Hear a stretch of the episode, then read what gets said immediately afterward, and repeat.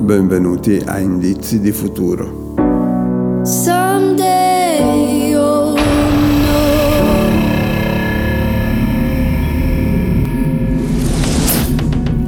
Oggi è sabato 8 maggio 2021. Io sono Roberto e in questo episodio vi parlerò del Canada, dove pare vogliano più migranti, del fatto che vaccinare costa il doppio di quanto non costi un vaccino e del quartiere a luci rosse di Amsterdam che pare chiuda.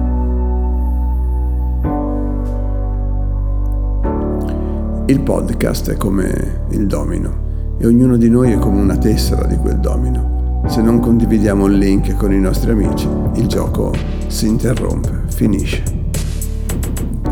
Oggi è la giornata mondiale della talassemia e della riconciliazione per coloro che hanno perso la seconda guerra mondiale. Ci siamo anche noi fra quelli. Se avete un amico che si chiama Vittore, fategli gli auguri al suo onomastico. L'8 maggio del 1945 nasceva Keith Jarrett, grande pianista jazz e compositore statunitense. Proprio ieri abbiamo parlato di Atlante della demografia e oggi leggo che il Canada, un paese che come l'Europa vive difficoltà di carattere demografico, incita all'arrivo di migranti. Normalmente il paese ne accoglie 200.000 ogni anno da decenni ormai, ma nel triennio a venire vuole raddoppiare il numero integrando chi arriva con un permesso permanente di soggiorno. Pare che più che muri si costruiscano strade, anche se i movimenti migratori sono regolati e servono determinati requisiti per poter entrare nel paese.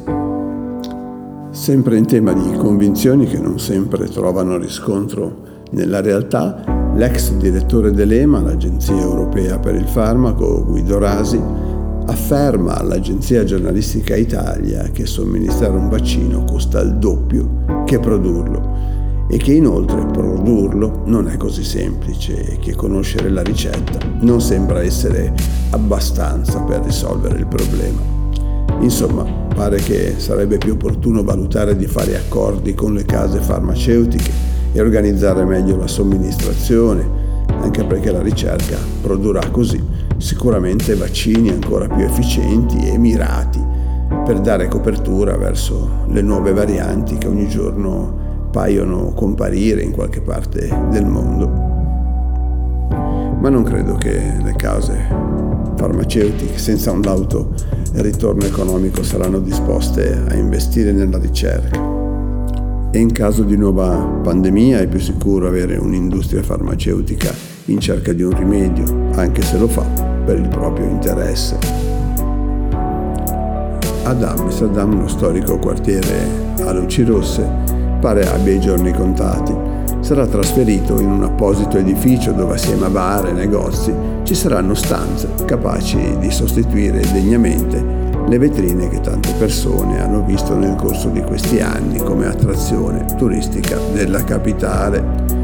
Una rivoluzione che vuole indicare che coloro che svolgono la come viene chiamata professione più antica del mondo non siano esposte allo sguardo dei turisti, peraltro di tutte le età, e che possano di conseguenza svolgere la loro attività con maggior decoro e riservatezza per se stesse, per il lavoro che hanno scelto e per l'organizzazione della città. Bene, anche oggi abbiamo trovato qualche indizio sul futuro, ovvero pare che i migranti in alcuni paesi sembrano essere una risorsa e pare che i numeri tornino.